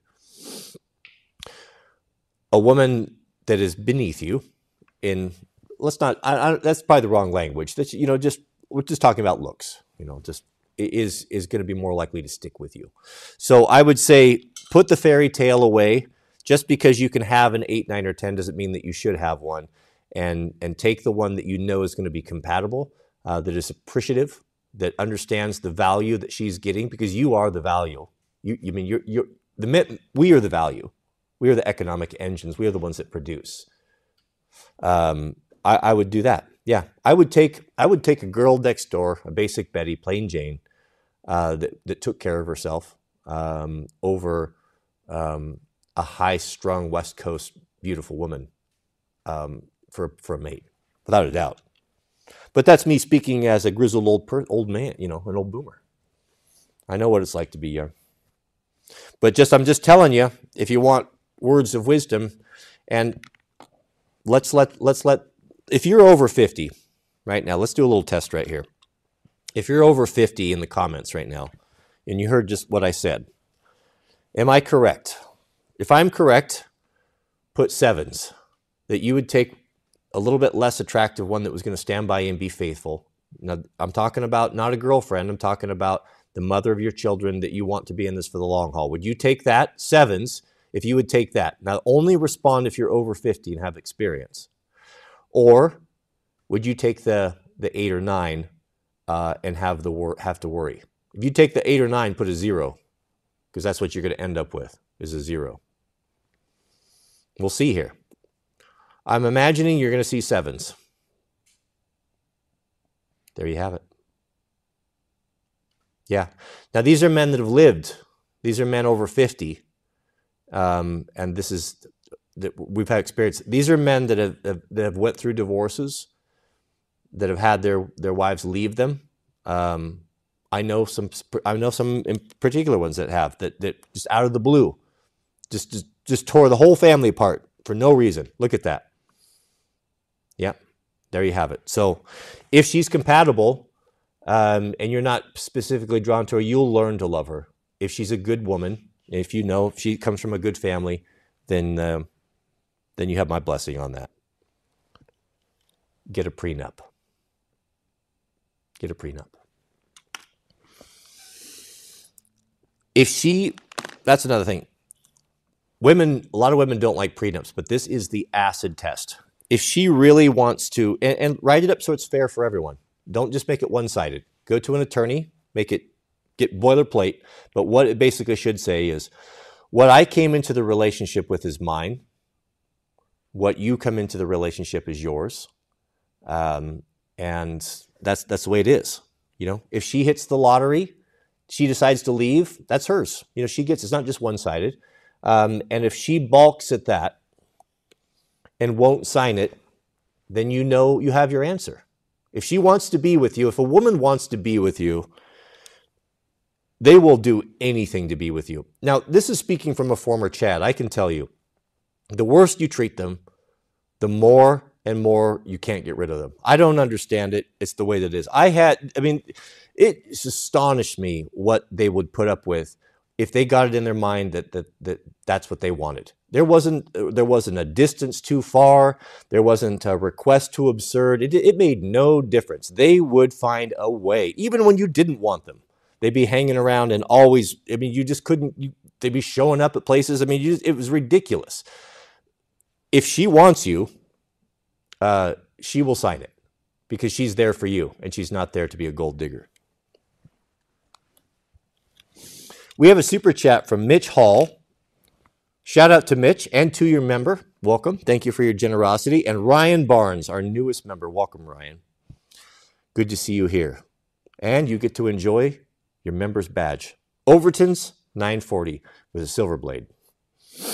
Welcome, welcome. Mr. Ryan Barnes writes, You definitely should make that parenting style convo a shirt. Great stuff. I'm very type A, but I've learned to bite my tongue off when teaching. You should definitely make that parenting style conversation a short. Oh, okay. It's probably too long. Well, Overton, if you're listening, Ryan wants to see a short on that. If we could clip that, we'll, we'll try to clip that. I don't even remember what I was talking about. I talk too much. Thank you, Ryan. Yeah. Well, I learned this. I learned this the hard way. I've learned this by making mistakes, and I, I can I can share that with you. And I saw, you know, I got to see. It, it put me in a pretty good position to be able to see two very distinctive, different parenting styles. Almost having two fathers. You know, having my grandfather that was so close to me, in the most important years. My grandfather taught me how to hunt and fish and weld and work on mechanics, mechanic work, and all those things. Um, and he was such a good teacher. I mean, him and I, we were rebuilding C6 transmissions when I was 12, even pulling, even t- going through the valve bodies and, and doing all the clutches and all that. I remember the first time we opened one of those up, I thought, I'll never, ever be able to learn this. There's so many pieces. And he just knew it all by heart, didn't need a manual or anything. He was an incredibly gifted mechanic. Mr. Overton Windex, shout out to you. And $20 super chat. Goodness you don't need to do that, but I appreciate it. He said, Most people in, in crowds are androids. Uh, that's the reason for the chemical smell. Oh, now that's interesting.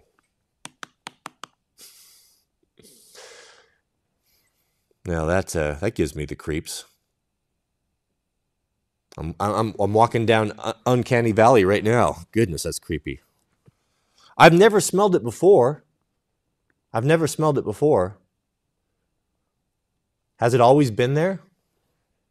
I just I did I couldn't smell it because you know I've, I've I guess maybe I, have smoked. Yeah, I used to smoke before I, I quit right when I met met Mrs. W, but that's 20 years ago. But I breathed a lot of smoke from wildland fires. I, I, I wonder if it's the if it's the cold showers or if it's just the, the Wim Hof breathing method where you hyperventilating, I'm breathing so much and so deeply, opening up part of my lungs that I've never used before. For if that's just clearing out my system, system and giving me a new superpower. Now, I've, I've always had one superpower, and that's I have cat like reflexes. Now I have two. Now I have super smell. Super smell and cat like reflexes. The androids. Man, there's some creepy stuff going on, beloved. I think we're about to see in the next 18, 24 months, we're going to start to see things that are going to be that we've never seen before, things that are going to be difficult to explain. Do not be deceived, beloved. We need to be here so that we can encourage one another that when uh, when the um, confusion and the illusion comes, that we are not be carried away by that, that we maintain our steadfast, so we stick to the scriptures and the prophecies because we know we have the blueprint. We will not be deceived. We've been warned. Our, our Heavenly Father saw to it that we know what to look for in the end times, and we're not, we won't be deceived. But it's going to be very convincing. You know, God tells us that in the end times, so convincing will the, the tricks of the adversary be that if God didn't stop it short, that even the very elect would be uh, deceived by it. That's how convincing. Even those that God, his his his beloved, his own children, would be dece- deceived. So convincing will these illusions or this this masquerade be by the adversary that God even stops it short. So don't take it for granted uh, that that will it'll be obvious to us. Uh, it'll be very difficult, especially if your loved ones are not on board and they're convinced and they're in your household. That's going to put, even put more pressure on you. Thank you, Overton. That's an interesting comment. We have a member message from 24 Outdoors and 52 month member. Shout out to you. Goodness. 24 Outdoors, I'm an East Coast man. I admit I use a 24 inch bar on my Husky. Of course you do. However, I have taught my children to walk with God every day. Thank you to you. Yeah. Well, I suppose 24 Outdoors that if you're so inclined that when you're in the kingdom, that um, that you can have any size bar that you want. but uh, there will be, you know, it's going to be interesting. I, I, often think about the kingdom and what would a what would a man want to do if you could do anything? What would you want to do if you had eternity to perfect your skills? And my paradigm is, and my understanding is so small because the imagination that I have to draw upon are only from the things that I've witnessed, you know, in this world. That's why you can, when the our the, the fathers were trying to describe what they saw in vision in the in the in the good book back in the day, and they described things like uh, milk and honey, you know, the land of milk and honey. And we think, well, I mean, I, I like milk's fine, um, and honey, you know, honey. I enjoy a little bit of honey from time to time, but goodness, you know, I mean, I, I wouldn't necessarily want a steady diet of it. Certainly wouldn't want to eat milk and honey for eternity it's the, the primitive man trying to explain the unexplainable, um, the impossible to explain. He, he's just pulling from the references that he had. What was the mo- what was of the most value in his day? Well, honey was hard to come by. You didn't go buy it by the store. There was no sugar. There wasn't anything sweet in their diet, apart from maybe some grapes or fruit or things. So to have something that was pure sweet like that and and the invigorating power that honey back in the ancient times had was miraculous. If you know, we read the stories from when you know King David and such, of re- just being able to give you energy and revival and such. It was very special, and it was very difficult to come by. I mean, you had to go in and, and fight the bees for it. It was rare, so that was very very precious in those days. So that's all they're trying to explain. You know, something that was so precious that that's that's the reference that they had to to explain the unexplainable. I think Sweetloaf, Sweetloaf just got home. Um, so, what does what does Christ tell us? He's like, I what I have. I want you to know, beloved, that what I have prepared for you in the kingdom, um, eye has not seen, nor has it even entered into the hearts of man. The incredible things that I have prepared for those who love me. So we don't even we can't even comprehend it. We're like the the, the primitive man that's trying to grasping at some sort of an explanation to explain the unexplainable with milk and honey, you know, the most valuable resource of his day. what, how, how would we even imagine the things that we haven't seen? I mean, I've the closest thing we can get to, and, and I don't even know if this is true or not. I tend to think maybe there might be something to it because the consistencies that come across it, but people that experience near death. There's many, many examples of people that experience near, near death that go and are dead. This has all been documented on the emergency room and, and come back. And some of them see things and they, they come back and they tell us what they see. And, and, and a lot of them say that they have they experienced pure bliss, um, nirvana, what, whatever. And something that's kind of common is in this place, whatever that is, whether it be a, a different a parallel universe or the kingdom or a vision of the kingdom, I, who knows? But a lot of them say that they feel, rather than like being stuck in a green field, that they, they're part of it, that they can feel everything. They can feel and they're aware of every blade of grass, every grain of sand, all of the, everything is all a symbiotic relationship, that they're connected, they're connected with everything. And it's an overwhelming euphoric state beyond the greatest meth effect or heroin or cocaine uh, euphoria that anyone's ever experienced. And that's, and that's what it's like all the time. You know so how can you how can you even imagine these things? It's, it's incredible. It's incredible. But i wonder what what we will do you know because that uh, eternity is a long time. And i get bored with things. And the only thing we have to look at is is to see what what, what was god's plan in his perfect environment well, we can go back and look at man and woman before the fall before they fell and and gained the knowledge of good and evil. What was their job? What were they doing? Well, God put them in the garden, and their job was they, they named the animals and they tended the garden, tended the vine. So they were they worked in the garden. They worked with their hands. They had a purpose. And I would imagine it would be quite sad. I have never had the joy of gardening myself. It's not my particular thing. But I would imagine it was quite a thing to be able to have these incredible fruits there were no vegetables. We know vegetables came after sin. I'm so fond of reminding Mrs. W. So if you ever want to, your wife wants to serve you the bitter vegetables that most of many of us don't like. Um, I'm always fond of reminding her that these were introduced after sin and they will not be in the kingdom. Only fruits. But to be able to cross breed and animals and I, I, there's they worked they worked. They had a purpose. They had a job to do things. So, what does that mean for us? I would imagine we'd have a purpose of some sort. We also know from the book of Revelation that we have uh, homes, we have dwellings that we live in. So, do we build these dwellings? What do we build them with? They won't be from trees. I used to think, what? I've always enjoyed timber framing. How nice would it be to be able to spend a thousand years perfecting that and, and build this am- amazing edifice? Um, spend a thousand years building this building, this timber frame, beautiful mansion that uh, would be worthy to invite my Lord over for a supper, a personal supper, you know.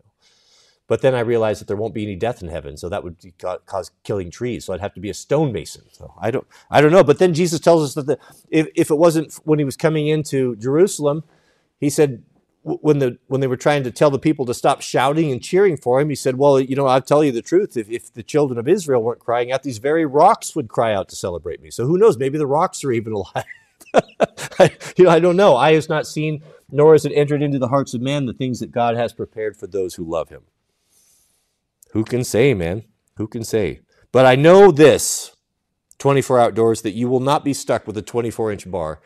Uh, you'll have something that's even greater. I just don't know what it is. Mr. Kyle B., member for one year. Shout out to you, Kyle.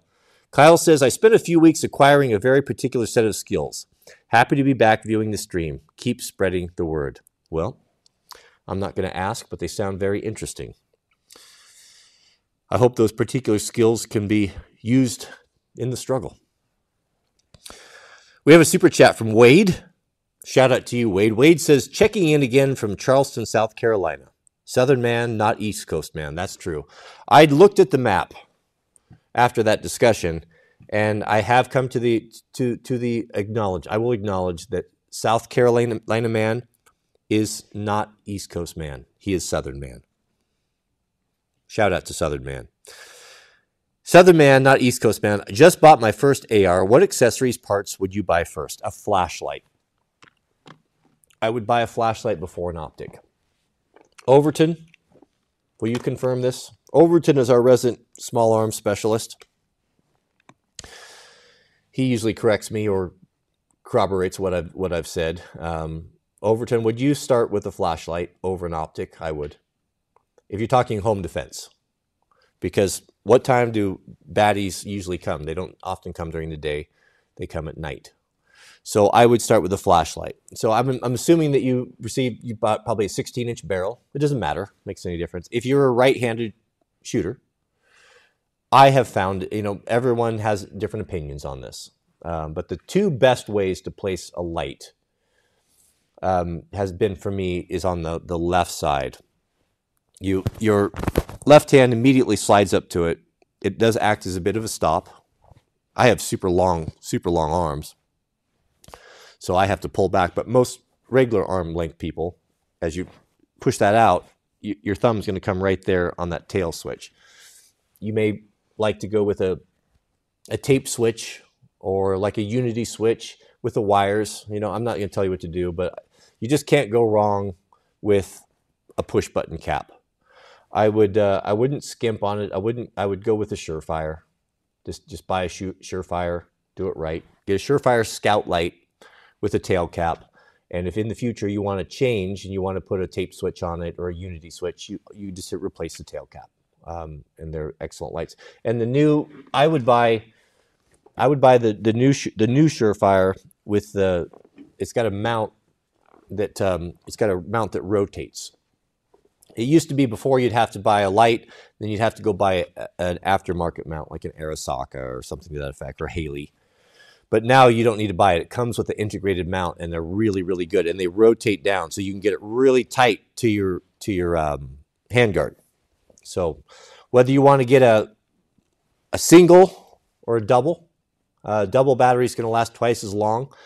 I'd probably look if you were going to just buy one and wanted a really good one, just buy the dual fuel Surefire. That way you can run the big rechargeable battery, or you can run 18650s in there Proho likes options, and that gives you a lot of good options. You can do the rechargeable, but be careful. Know know thyself uh, when it comes to rechargeable. Are you diligent? Do you keep up on that stuff, or do you put stuff in the cabinet and forget about it? Because when you need it, that rechargeable battery will be flat.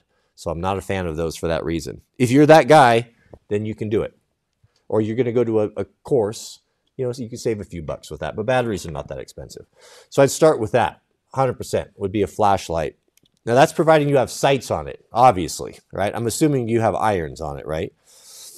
If I had irons, irons would be the first thing. After irons would be the flashlight. After the flashlight would be an opt uh, would be a sling. Sling, probably a sling.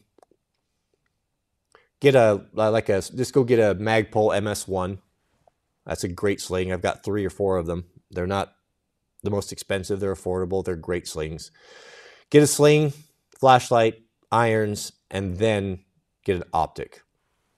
I'm assuming you have a couple extra magazines as well. Should have six magazines. Six magazines, that's that's minimum.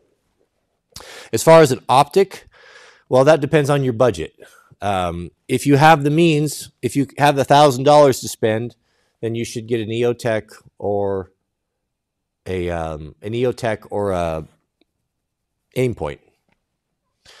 If you're on a budget, uh, you don't want to spend a thousand bucks and you've got 500, probably look at something like maybe a Sig, one of the Sig optics or a Holosun. They make good good ones. You can get a little bit lower than that, uh, but don't don't buy any garbage.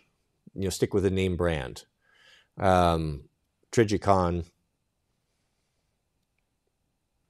sure or Trijicon, uh, Leupold, um, Aimpoint, Holosun, Sig Optics. I, I'm, I'm missing some, but st- stick with it. The rule of thumb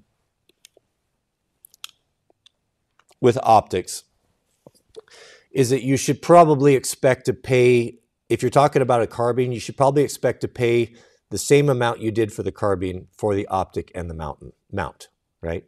You bought a Daniel Defense, you just spent $2,000. Well, you know, you're not too far from it. You're, you're going to have an Aimpoint T2 with a ScalarWorks mount, something that affects something really nice, or a Unity mount and a set of irons. You know, you're, I mean, you're not, maybe 1500 you, you're getting up there. When it comes to precision rifle, 308, 6.5 Creedmoor, you know, something that you're planning on shooting out beyond 600 meters, you can double the cost of your optic. So you've got thousand bucks into your rifle, you're looking at 2000 for your optic. It becomes more important. Just these are just rules of thumb. But start with the flashlight. That's the flashlight is really important. Excuse me. We have a super chat from Jay Harris and one month member. Shout out to you, Jay. Jay says, Indiana duck hunter here, wondering what happened with the Beaver Pond wetland project at the old homestead? Did you get the desired outcome? Longtime viewer, love the videos, old and new. Yes and no. So, what he's talking about is we had a, a dry creek, a runoff uh, that, that would run water through the wintertime, but it would go dry in the summertime.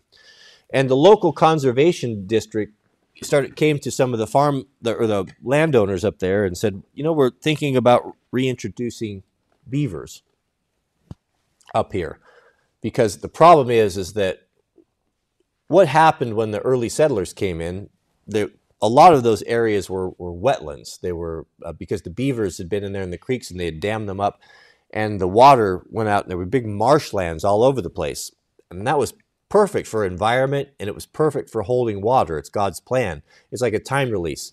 As the runoff comes from the mountain, the water hits the beaver ponds, it spread out, spreads out, it soaks deep into the land and it stays there and it, it releases slowly down into the tributaries.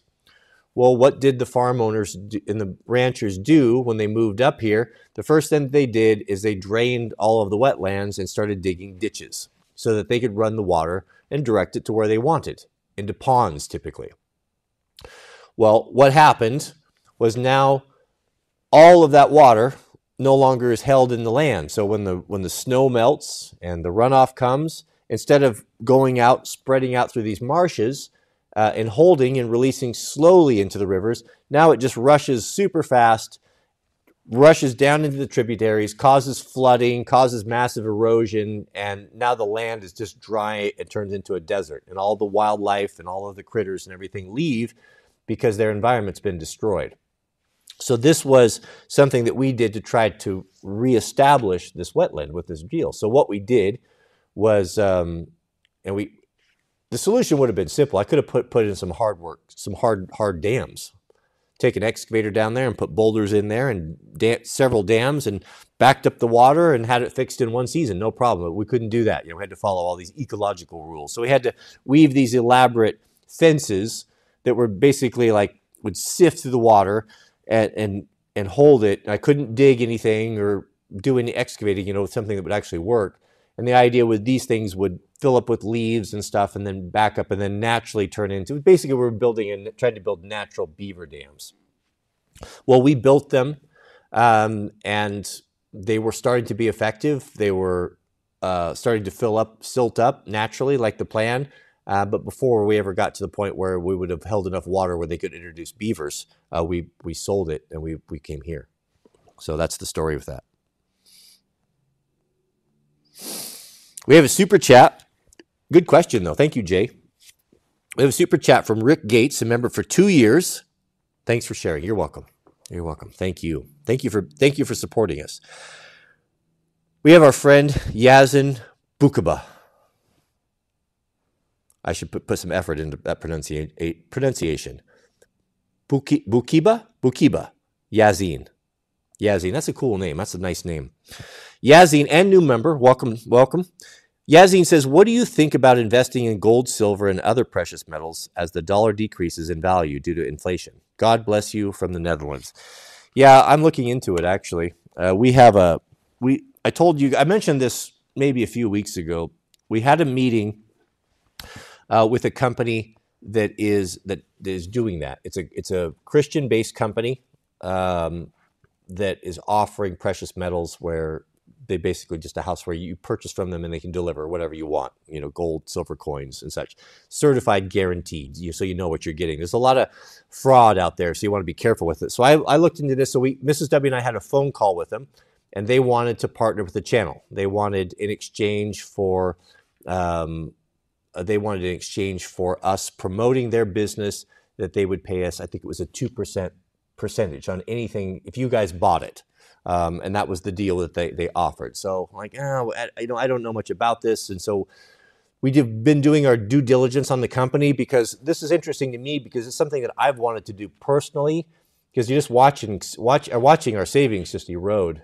Uh, the and as they're printing money, it's it's depressing. So I thought it wouldn't be a bad idea to have a, a, little bit, you know, have have a little bit of gold and silver on hand just in case there was a problem or a run on the bank or who knows what. So we actually we did our due diligence. We looked into the company, did quite a bit of research on it to see if it was someone that we'd want to partner with, and we have another call with them um, week. So I don't. There's no guarantees. I don't know if we're going to do it, but um, we're thinking about it. I'd say it's good 50-50. It could go either way, but I'll let you know. I'm gonna I'll be purchasing my own, just like you guys would, if we do do it. So what I get um, and why, you know, I'm not a I'm not a very sophisticated person about this sort of thing. I don't really understand it. I've just been looking into it and reading as much as I can on it. But I think it would be a good idea. It'd be a good idea to have a few thousand dollars set aside in some gold and silver that you could have. I think it's important to have it. I wouldn't be comfortable having stocks in silver or having it stored someplace, some other country or somewhere. I wouldn't be about that. I, I would want to physically take hold of it. So we'll look into that. We are looking into it. Actually, we're we're actually in the process of that right now. But thank you, Yazin. I think that's a very good question. Very good question. Mr. Overton Windex. Shout out to you, Overton. And one month one month member, let's not forget that. He says, You know, dying is a lot like cold shower. All your worldly worries go away. yeah, yeah. Every morning, it's it doesn't get easy, man. I've actually the last couple days getting in the cold shower has been a little bit rough. One thing I've done different is I started uh, I started with a warm shower the last two days, and I haven't done that in the past because I thought, you know, I when I'm in the cold shower, I've got some I got so many troubles going on. The last thing I'm going to worry about is washing, you know, soap and shampoo and all that stuff. So I thought, well, I'll take my warm shower first, get soaped up, get cleaned up, and then I'll flip it over to the cold. And that seems to be much worse when you get in there because you know take five minute hot shower and you get all warm and you just got out of bed and then to flip that cold on is a bit of a jolt. So I have not been enjoying that to be honest with you. But it does, man. He's right it, it's a lot like dying. Uh, anything that you're worried about, or any little minor headache you have, or hunger, or depression, or concern, or anxiety for the day, you will at least get to enjoy three minutes of that. Will be the last thing on your mind as you're in there trying to survive. Um, you, you, you're focused. You'll be very focused. I assure you. that is so true. So true. All right, beloved. Well, I guess we're about at the end of our our two hours. I do appreciate you guys hanging out with me. I've I've really enjoyed the live streams this week. They have. Um, it seems like we have um, kind of gotten into our zone here.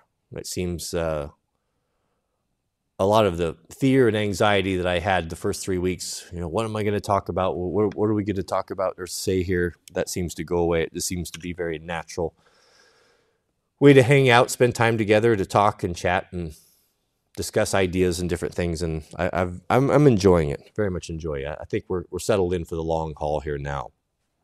Tomorrow, we will be on the road for sure.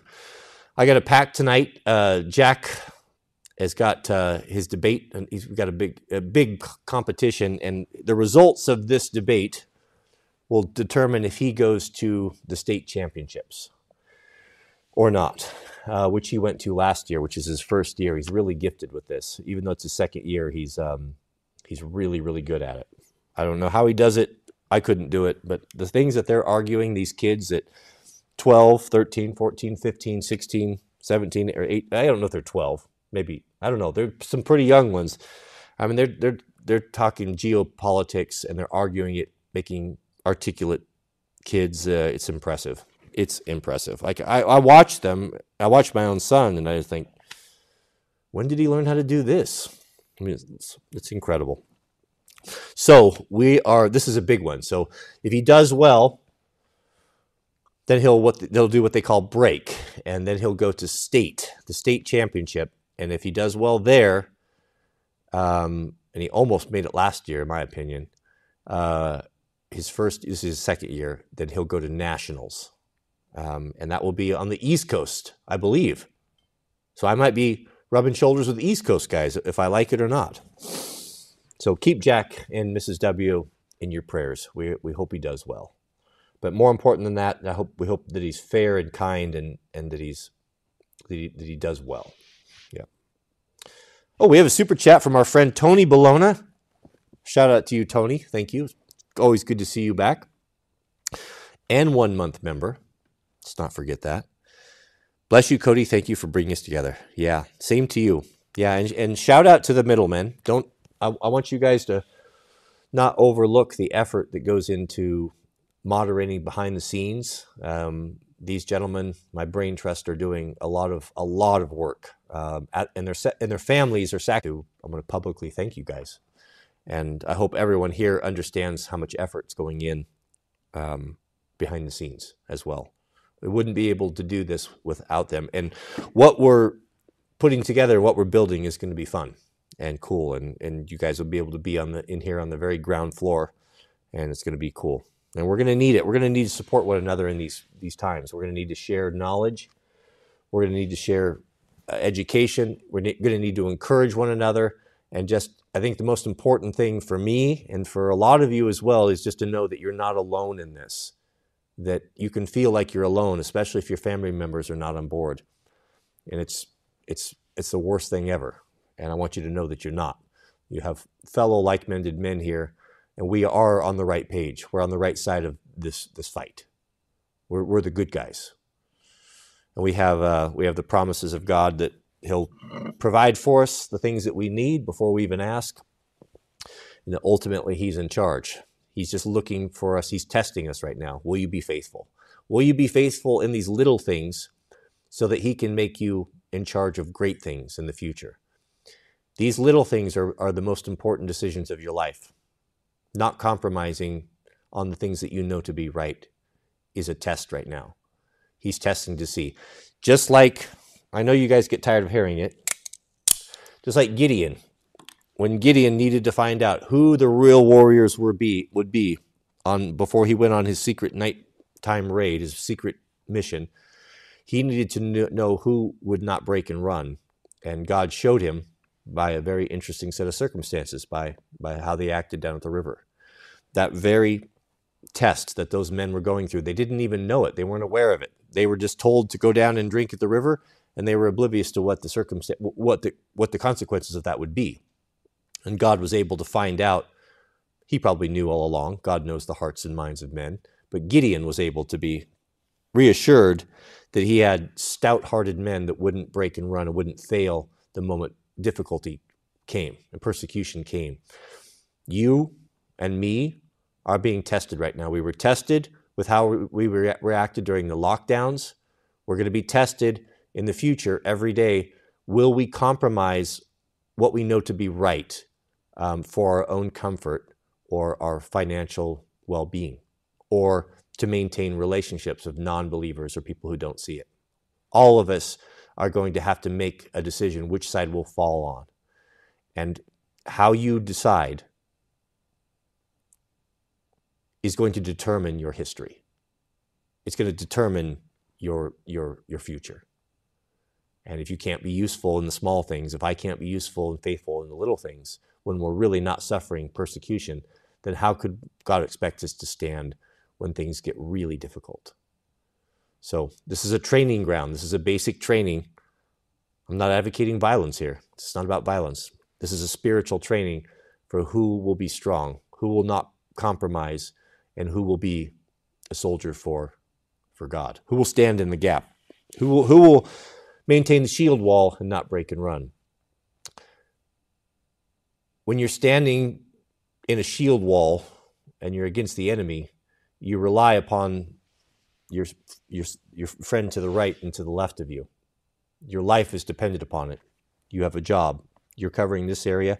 He's covering your flank. He's covering your left side. You have to have absolute trust in him. If he is unstable and unfails, then the enemy will get in and attack you from behind, and where you aren't, where you have no fence, defense, you won't even see it coming. That's why it's important to ally ourselves with men that we can trust, that will not fail when persecution comes. And God is training us right now. So be vigilant and understand the importance of the decisions that we make. Don't compromise. Don't compromise what you know to be right. Don't don't compromise what you know to be. Don't, act and abuse people in a way that is a violation of, of God's principles and, and human nature because you're worried about losing your job.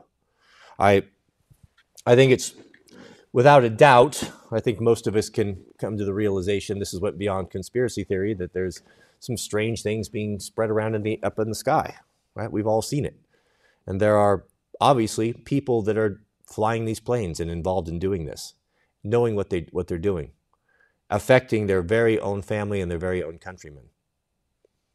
If you think that there aren't people like that, that you know there are. They're willing to do it. How they could do it, how they can sleep at night, uh, is beyond me. I, have no idea. Um, I, I, I'm just not made that way. I don't think you guys are made that way. How, how could you possibly how could you possibly go to work and, and do something like that?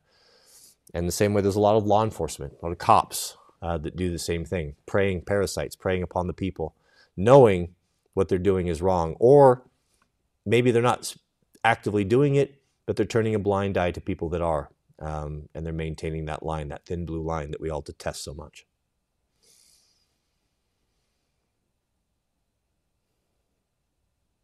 All right, that's it. Thank you, beloved. May God bless you and your families. Please pray for us. That's the best thing you can do for us. And we will see you on tomorrow's live stream.